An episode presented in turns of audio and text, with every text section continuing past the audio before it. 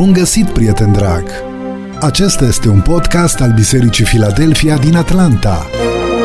Te invităm să asculți în minutele următoare mesajul pastorului Iulian Costea. Mesajul a fost înregistrat în decursul anului 2018. Îți dorim audiție plăcută și benefică pentru suflet. Iubiți frate și surori, pe toți cei care aveți Scriptura cu dumneavoastră, vă invit să o deschidem împreună la Evanghelia după Luca, capitolul 1, citim de la versetul 5 până la versetul 14. Evanghelia după Luca, citim uh, de la versetul 5 din capitolul 1 până la versetul 14. Să urmărim împreună cuvântul Domnului. În zilele lui Rod, împăratul Iudeii, era un preot numit Zaharia, din cetatea lui Abia. Nevasta lui era din fetele lui Aaron și se chema Elisaveta. Amândoi erau neprihăniți înaintea lui Dumnezeu și păzeau fără pată toate poruncile și toate rânduielile Domnului. N-aveau copii, pentru că Elisaveta era stearpă și amândoi erau înaintați în vârstă. Dar pe când slujea Zaharia înaintea lui Dumnezeu, la rândul cetei lui, după obiceiul preoției, a ieșit la sorți să intre să tămâieze în templul Domnului. În ceasul tămâierii, toată mulțimea norodului se ruga afară. Atunci un înger al Domnului s-a arătat lui Zaharia și a stat în picioare la dreapta altarului pentru tămâiere. Zaharia s-a înspăimântat când l-a văzut și l-a apucat frica. Dar îngerul i-a zis, nu te teme, Zahario, fiindcă rugăciunea ta a fost ascultată. Nevasta ta, Elisaveta, îți va naște un fiu, căruia îi vei pune numele Ioan. El va fi pentru tine o pricină de bucurie și veselie și mulți se vor bucura de nașterea lui. Amin. În seara aceasta am adus înaintea dumneavoastră o familie uh, pe care Scriptura ne-o prezintă în decorul acesta frumos al sărbătorii întrupării Domnului Isus Hristos. O familie alesă, aleasă de Dumnezeu, prin care Dumnezeu să lucreze, o familie de care se folosește Dumnezeu. Vedeți, dumneavoastră, în viața de fiecare zi, noi ne simțim foarte jigniți dacă cineva se folosește de noi, nu? Domnule, dacă găsești pe... Sunt anumite situații când o persoană, dându-și seama că lucrurile au fost manipulate într-o anumită formă, face afirmația, domnule, nu m-a s-o folosit de mine și după aia... Însă în ceea ce privește lucrarea lui Dumnezeu, să fii folosit de Dumnezeu e o cinste. Creatorul Universului să te ia și să te așeze în slujba Lui. Să poți să împlinești planul măreț pe care El îl are din eternitate. Și anume planul acela de a salva omenirea din păcat și de a ne aduce pe toți în împărăția lui Dumnezeu. Sărbătoarea nașterii Domnului Isus Hristos, pe lângă uh, uh, întruparea propriu-zisă și pe lângă venirea în lumea noastră a Domnului Isus Hristos, ne aduce înainte o seamă de oameni care au fost folosiți de Dumnezeu, care au stat la dispoziția lui Dumnezeu și au împlinit planul Domnului. Și e important să înțelegem pentru noi, ca Biserica Domnului, că Dumnezeu își desfășoară lucrarea și planul folosindu-se de oameni, lucrând împreună cu omul. Domnul Iisus Hristos, așa cum am auzit în, mesajul, în mesajele de dimineață, a venit în lumea noastră cu scopul de a muri la calvar pentru păcatele noastre. Însă a venit în lumea noastră prin femeie. A luat un trup ca și al nostru și a devenit parte dintre noi, din neamul nostru, a devenit frate cu noi, lăudat și binecuvântat să fie numele Lui. Și toată lucrarea pe care El o face și a făcut-o în scurgerea anilor, a făcut-o prin și cu oameni. Dacă îmi doresc ceva pentru mine și casa mea, este ca noi să fim oameni folosiți de Dumnezeu. N-ai vrea și tu să fii un om, o femeie folosită de Dumnezeu? N-ai vrea să se poată spune și despre casa ta, s-a folosit Dumnezeu de ei. Dacă ar s-ar scrie undeva istoria lucrării lui Dumnezeu din Atlanta și ar trebui să fie luată fiecare familie, când s-ar scrie sau dacă degetul lui Dumnezeu ar scrie povestea bisericii sau credincioșilor din Atlanta, ar putea spune despre casa ta că este o casă de care El s-a folosit? O, Doamne, ajută-ne la lucrul acesta! Știu că mulți dintre dumneavoastră ați ars pe altarul lui Dumnezeu și ardeți pentru ca lucrarea asta să fie posibilă și în buletinul de astăzi am pus un cuvânt de mulțumire din partea conducerii bisericii pentru toți cei care v-ați ostenit și vă osteniți pentru lucrarea lui Dumnezeu aici. Personal doresc ca Dumnezeu să vă binecuvinteze. În această seară, uitându-ne la familia aceasta, aș vrea să vedem cum arată o familie folosită de Dumnezeu. Ce are special, mai deosebit, o familie folosită de Dumnezeu? Din mulțimea de preoți care aduceau slujba înaintea lui Dumnezeu, Dumnezeu alege casa acestui om ca să lucreze prin el. Din mulțimea de fete, din generația pe care uh, uh, uh, Israel o creștea în perioada aceea, Dumnezeu a ales-o pe Maria ca să lucreze prin ea. Oare de ce? Sunt anumite lucruri care îl determină pe Dumnezeu să se folosească sau să ne folosească, să se folosească de noi sau să ne folosească în lucrarea Lui? Sau Dumnezeu ia așa la grămadă pe oricine? Ceea ce ne pune în imagine cuvântul lui Dumnezeu este că toți oamenii de care se folosește Dumnezeu sunt aleși de Dumnezeu. Și sunt aleși după anumite criterii. Și Scriptura ne vorbește despre criteriile acestea. Nu sunt criterii inventate de Iulian sau de Consiliul Bisericii Filadelfia sau de bordul bisericilor române din Assemblies of God sau eu știu ce altă denominație sau grupare religioasă din lumea noastră. Scriptura ne spune care sunt calificările pe care trebuie să le aibă o familie ca să poată fi folosită de Dumnezeu. Și ne uităm în această seară, pe scurt, la câteva dintre ele. Iată prima calificare despre care ne vorbește aici cuvântul Domnului. În zilele lui Rod, împăratul iudeii, era un preot numit Zaharia, din cetatea lui Abia. Nevasta lui era din fetele lui Aron și se chema Elisaveta. Amândoi erau neprihăniți înaintea lui Dumnezeu. Prima calificare despre care ne vorbește Scriptura cu privire la oamenii de care se folosește Dumnezeu este că aceștia trăiesc o viață neprihănită. Trăiesc în neprihănire. Să știți că perioada în care noi trăim, standardele scad din ce în ce mai mult cu privire la cerințele lui Dumnezeu. Și suntem determinați și uneori ni se cere să închidem ochii, lasă că treacă, meargă, că și alții fac și alții au făcut și numai eu, numai noi, numai... Și parcă sub presiunea contemporană există o tendință de a se coborâ standardele. Însă standardele, chiar dacă noi oamenii le coborâm, Dumnezeu nu ne va coborâ niciodată. Dacă vrei să fii o familie folosită de Dumnezeu, trebuie să trăiești o viață de neprihănire. Și aș vrea să ne uităm un pic la oamenii aceștia. Oamenii aceștia au trăit neprihănit, adică separați de păcat, într-o relație specială cu Dumnezeu. În ciuda mediului ostil în care își duceau slujirea.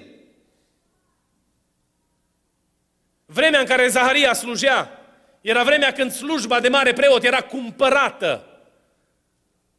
Se menționează în istorie despre faptul că atât de tare a fost compromisă slujirea preoțească în perioada lui Zaharia, încât nu se mai respecta linia aronică pentru alegerea și identificarea marelui preot. Și persoana care avea mai multă influență și mai multă putere economică devenea influentă și în domeniul religios și ocupa poziția de mare preot ca pe o slujbă sociopolitică și nici de cum ca pe o slujbă religioasă, ca pe o slujbă, ca pe o chemare de la Dumnezeu. Însă în mediul acesta în care era atâta compromis și oamenii se îndepărtaseră atât de tare de Dumnezeu, a fost un om care în mijlocul casei lui a strigat neprihănire care s-a uitat în cartea cronicilor, s-a uitat în legea lui Moise, s-a uitat în modul în care așează Dumnezeu lucrurile și a zis, eu și casa mea vom trăi plăcut înaintea lui Dumnezeu.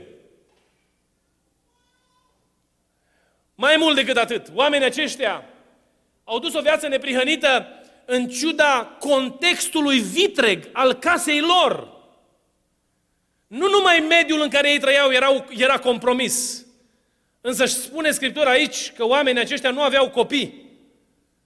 Și poate pentru noi astăzi is not a big deal să nu ai copii. Sunt chiar familii, chiar îmi spunea mama soacră că s-a întâlnit undeva uh, cu cineva pe la spitalul român, că de aici din comunitate, și spunea că nici nu trebuie bărbat și nici copii, că nu vrea să audă de așa ceva. Nu trebuie complicații în viață. Dar pentru oamenii ăștia era a big deal să nu ai copii.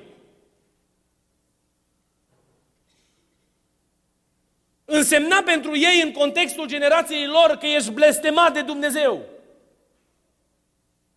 Că nu porți cu tine binecuvântarea lui Dumnezeu. Și erai arătat cu degetul. Și în contextul acela, oamenii ăștia au spus, indiferent ce se vorbește despre noi din afară, noi vom trăi curat înaintea lui Dumnezeu, indiferent de presiunea și acuzațiile care se aruncă asupra noastră și asupra casei noastre. O sunt oameni care au trăit neprihănit. Să încercăm să desfășurăm sau să rupem firul în patru, să vedem ce ar însemna să trăiești neprihănit. Aproape că este useless în seara aceasta, nu? Pentru că suntem pocăiți și trăim pe calea credinței de atâta timp. Însă e bine mereu să ne aducem aminte de ceea ce ne spune Cuvântul lui Dumnezeu în ceea ce privește neprihănirea. Pentru că Domnul Iisus Hristos le spune celor din vremea Lui că dacă neprihănirea voastră nu va întrece neprihănirea cui? A cărturarilor și a fariseilor, o să vedem noi cum o să facem, nu? Nu o să intrați în împărăția lui Dumnezeu, nu veți vedea împărăția lui Dumnezeu.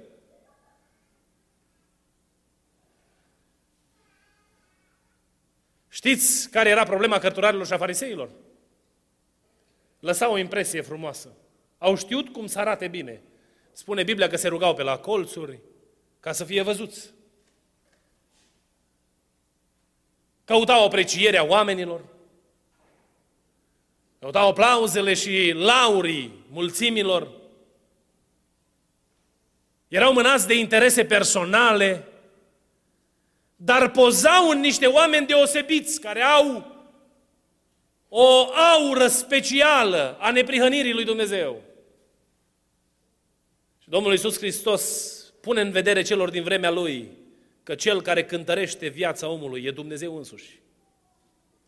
Noi putem să zugrăvim frumos imaginea unui om sfânt care merită pictat pe un perete, chiar și al unei catedrale importante și de influență.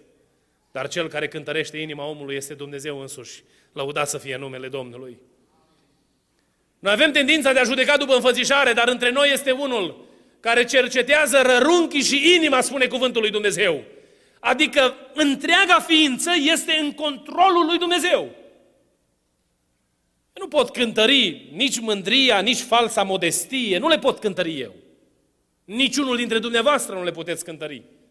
Ele ajung să se vadă la un moment dat că, ă, știți cum e, diavolul când îl prinde pe un om în capcana păcatului, îl duce și în prostie și începe să dea ghes prostie așa pe afară și începe să devină vizibilă la un moment dat ă, ă, starea în care omul se găsește. Dar cel care evaluează inima este Dumnezeu însuși. Vrei să fii un om folosit de Dumnezeu? Puneți de gând să trăiești în neprihănire. Definiția neprihănirii nu o stabilești nici tu, nu o stabilezi nici eu, ce a așezat-o Dumnezeu în Scriptură.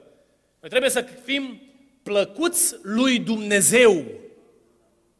Și Dumnezeu când cântărește viața noastră, El să scrie în dreptul nostru neprihănit. El ne-a pus la dispoziție mijloacele Harului prin cerfa Domnului Hristos.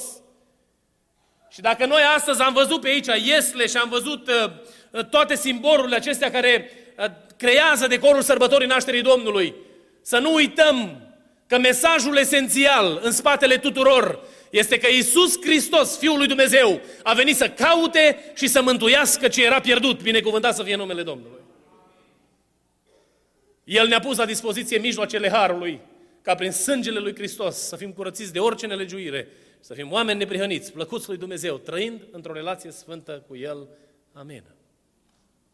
Un al doilea lucru pe care îl găsim aici, în cuvântul Domnului, este subliniat în uh, decurgerea pasajului și aș vrea să citesc din nou versetul 6. Amândoi erau neprihăniți înaintea lui Dumnezeu și auziți, și păzeau fără pată toate poruncile și toate rânduielile lui Dumnezeu sau Domnului.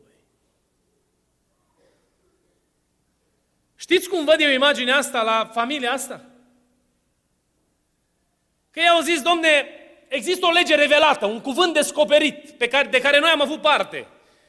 Și îl cunoșteau prin intermediul scrierilor și consemnărilor făcute de oameni așezați de Dumnezeu în scurgerea timpului, în poporul Domnului. Și știind că există această lege revelată, cuvânt descoperit al lui Dumnezeu, știți ce au zis? Vrem să știm ce spune cuvântul ăsta. Suntem preocupați să cunoaștem adevărul.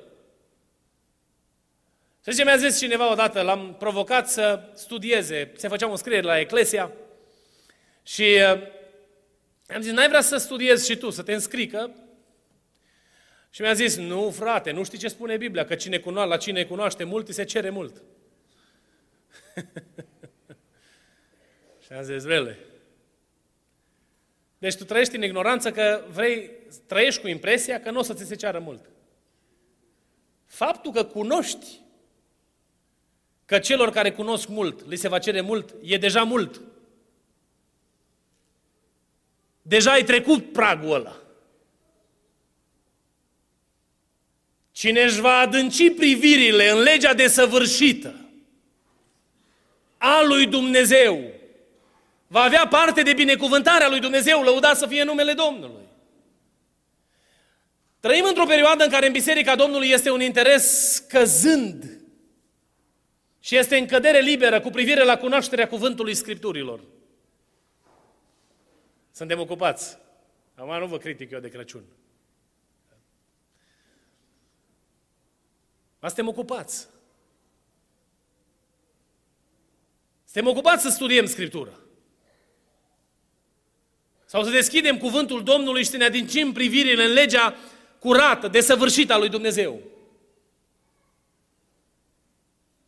Și vrem să ne folosească Dumnezeu.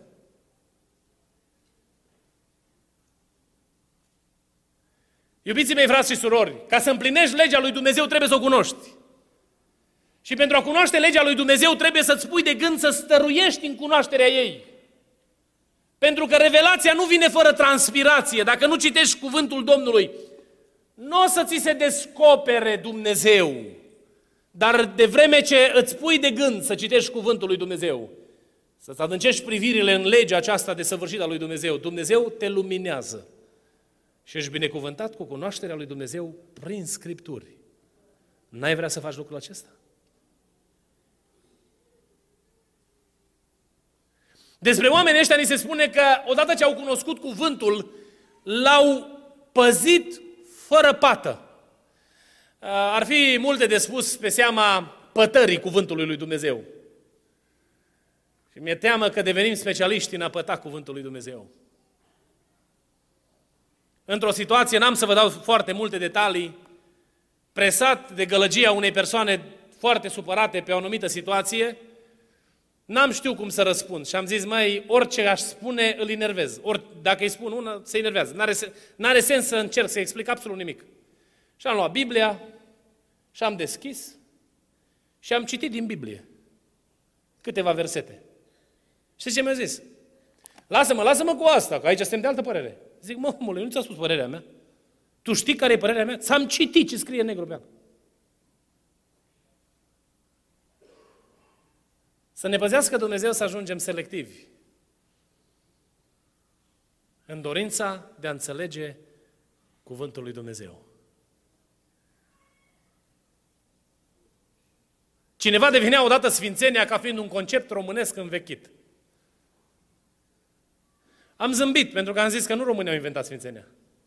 Românii au a big problem cu treaba asta. Noi ne chinuim să trăim sfânt, da? Nu noi am inventat sfințenia. Orice lucru care știrbește din autoritatea cuvântului lui Dumnezeu conduce spre o înțelegere denaturată care formează o ideologie greșită și care se traduce într-o practică falsă. Și ajungi după ani de zile de umblare pe calea pocăinței să-ți dai seama că te-ai înșelat. După ce te străduiești și îți dai toate silințele, la final să ți se spună pleacă, niciodată nu te-am cunoscut. Și Domnul vorbește despre un grup de oameni care au spus, Doamne, n-am făcut noi, n-am făcut noi. Numai una dintre ele, n-am scos noi draci în numele Tău? Dacă ar veni un îndrăcit aici și unul din păstori, oricare dintre păstorii care suntem în sală, a mustrat Duhul care este în el și ar, cred că ați povestit vreo trei săptămâni de treaba asta. Băi, și la ăla cred că i-ați face statuie. Ar deveni dintr-o dată figura centrală din biserică. Că vezi, Doamne, s-a făcut o lucrare deosebită și o lucrare mare, o lucrare de exorcizare. Însă, chemarea lui Dumnezeu este să nu evaluăm lucrurile trecând cuvântul prin experiența personală, ci supunând experiența personală descoperirii cuvântului lui Dumnezeu. Și zic ca Dumnezeu să ne ajute la lucrul acesta. Când noi încercăm să adăugăm sau să atașăm experiențele personale cuvântului revelat, nu facem nimic altceva decât să punem pata interpretării noastre limitate asupra cuvântului descoperit al lui Dumnezeu. Și zic ca Domnul să ne păzească de așa ceva. Sunt anumite taine din cuvântul lui Dumnezeu pe care, datorită interesului scăzut, disponibilității limitate, dar și lipsei dorinței de a vedea descoperirea lui Dumnezeu, n-ajungem să le înțelegem niciodată. Cu cât te apropii mai mult de Dumnezeu, cu atât ți se descoperă mai mult Dumnezeu. Cu cât te adâncești mai mult în cuvântul lui Dumnezeu, cu atât te pătrunde taina acestui cuvânt și îți transformă viața. Și dintr-o dată, lumina lui Dumnezeu care vine peste tine, îți dă capacitatea să înțelegi chemarea lui Dumnezeu. Dacă vrei să fii o familie folosită de Dumnezeu, iubește cuvântul. Și asta îmi spun mie prima dată.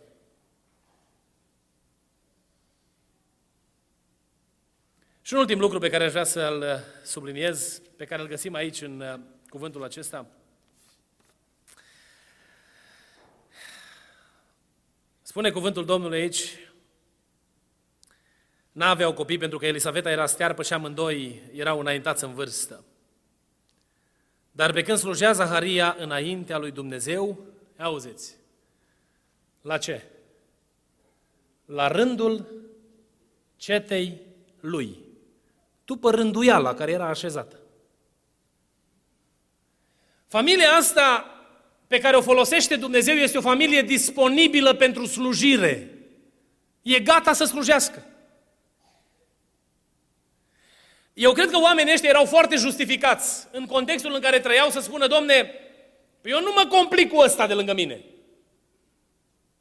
Pentru că ăsta de lângă mine e atât de depărtat de Dumnezeu încât ei au știut că datoria lor este să se încadreze în rânduiala lui Dumnezeu.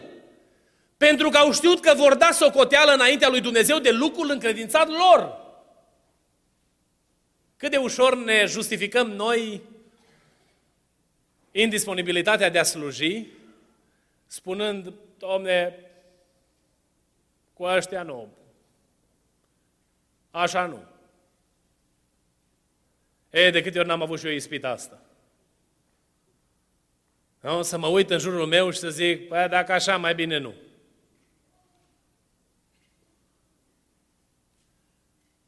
Vrei să fii o familie folosită de Dumnezeu? Spune-i Domnului atât, iată-mă. Și lasă-l ca de acolo încolo să o tărască el. Bineînțeles că noi trebuie să stăm de, departe de compromisuri, să nu ne băgăm în mizeria compromisului. Și Domnul să ne păzească de lucrul acesta. Dar Dumnezeu ne cheamă ca ceea ce ne-a încredințat să ne împlinim cu responsabilitate. Unul din colegii noștri la școala biblică, după absolvire, a primit un sector de biserici undeva la țară. Și el s-a dus la comunitate, la fratele președinte și a zis, frate, eu nu sunt predicator la țară, eu sunt predicator de oraș. Eu nici nu mă știu exprima să mă înțeleagă oamenii ăia. Și au zis, păi dacă nu știi să te exprimi, să te înțeleagă oamenii ăia, stai în bancă.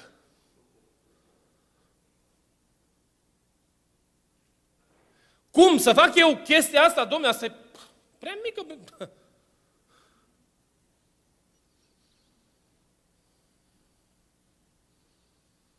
Omul de care se folosește Dumnezeu este un om care stă disponibil să slujească Domnului acolo unde îl cheamă Dumnezeu să facă. Și ceea ce îl cheamă Dumnezeu să facă pentru gloria împărăției sale. Și știți de ce sunt tot mai puțini oameni care văd slava lui Dumnezeu? Pentru că am ajuns atât de înțelepți încât ne este greu să mai facem lucrurile care nu ni se cred nouă importante. Cu ocazia acestor sărbători, în loc de Merry Christmas în seara asta, aș vrea să vă urez să vă folosească Dumnezeu pentru gloria Lui. Să fiți o familie exemplu, pe care numele Lui Dumnezeu este proslăvit și a care mărturie slujește de laudă slavei Lui Dumnezeu. Dacă ar trebui să arzi pe altarul lui Dumnezeu și să fie ultima torță care păstrează ultima flacără a descoperirii lui Dumnezeu în mijlocul generației în care ești, alege să fii ultimul jăratic pe altarul lui Dumnezeu și ai să vezi slava Domnului. Mă uitam la cartonul aici îndoit care simboliza o casă. Și știți ce a fost izbitor? Fiecare dintre cuplurile alea aparente, care erau simbolizate aici în, în sceneta copiilor, au făcut același gest. Nu suntem disponibili. Nu suntem disponibili. Hristos nu mai vine să se folosească de dormitorul nostru de acasă. Nu mai are nevoie de el. Dar iar pe ai lui care poate au nevoie de un loc de găzduire. Hristos nu mai vine să mănânce, era să mă folosesc chiar de bucătăria românească. A, nu cred că greșesc, nu? Slănină, cărnați și ce pregătim noi. Dar ai lui, care sunt în lipsa, au nevoie de asta. Dacă într-o zi ne-am oprit și am tăcea și n-am mai scoate un sunet care să aducă laudă lui Dumnezeu, Hristos nu are nevoie de ale noastre. Pentru că natura laudă. Și de la peștii mării până la copacii care sunt mișcați de vânt și stelele de pe cer, toate îi aduc laudă Creatorului, binecuvântat să fie numele Lui. Dar a întins mâna binecuvântată oferindu-ne șansa de a fi lucrători împreună cu El. Și ne-a dat și nouă ocazia să zicem și noi, astăzi s-a născut cel fără de început și cântăm plin de bucurie. Sau să ne ridicăm privirea către El și să-i spunem, te laud că sunt o făptură atât de minunată. Minunate sunt lucrările tale. N-ai vrea să slujești. Dacă vrei să fii o familie folosită de Dumnezeu, la angajamentul slujirii. Eu nu știu ce ne duce anul 2019. Mă tot uit, îmi fac planuri, tot felul de scheme pentru slujirea în biserică și schițe și încerc să mă frământ cum ar fi mai bine de făcut pentru ca biserica să meargă mai bine. Dar așa cum vi-am spus în urmă cu aproape doi ani, vor fi în februarie, când am venit la dumneavoastră. Cu o floare nu se face primăvară. Dacă noi toți ne luăm angajamentul să-L slujim pe Dumnezeu, vom vedea împreună lucruri mari. Dacă nu, Dumnezeu va ridica o generație. Așa cum a visat un frate de aici din biserică, un frate din conducere. Și a văzut biserica asta plină, ochi, Și spunea fratele că era mirat că nu erau numai români aici. Erau indieni, erau negri, erau... Va ridica Dumnezeu un popor care să laude numele Lui. Eu știți ce-mi doresc? Să fiu eu parte din treaba asta. Și când Dumnezeu scrie istorie cu Biserica Filadelfia, numele meu să nu fie lăsat afară de pe listele lui Dumnezeu, ci împreună cu casa mea să pot să spun lăudat să fie Domnul că am stat la dispoziția lui Dumnezeu și Dumnezeu s-a folosit de noi. Indiferent care sunt riscurile, sacrificiile, provocările care sunt, să putem sta la dispoziția Domnului. Știu că este greu și slujirea în zilele noastre devine din ce în ce mai complexă și complicată, pentru că implică detalii pe care noi oamenii nu le-am putut anticipa.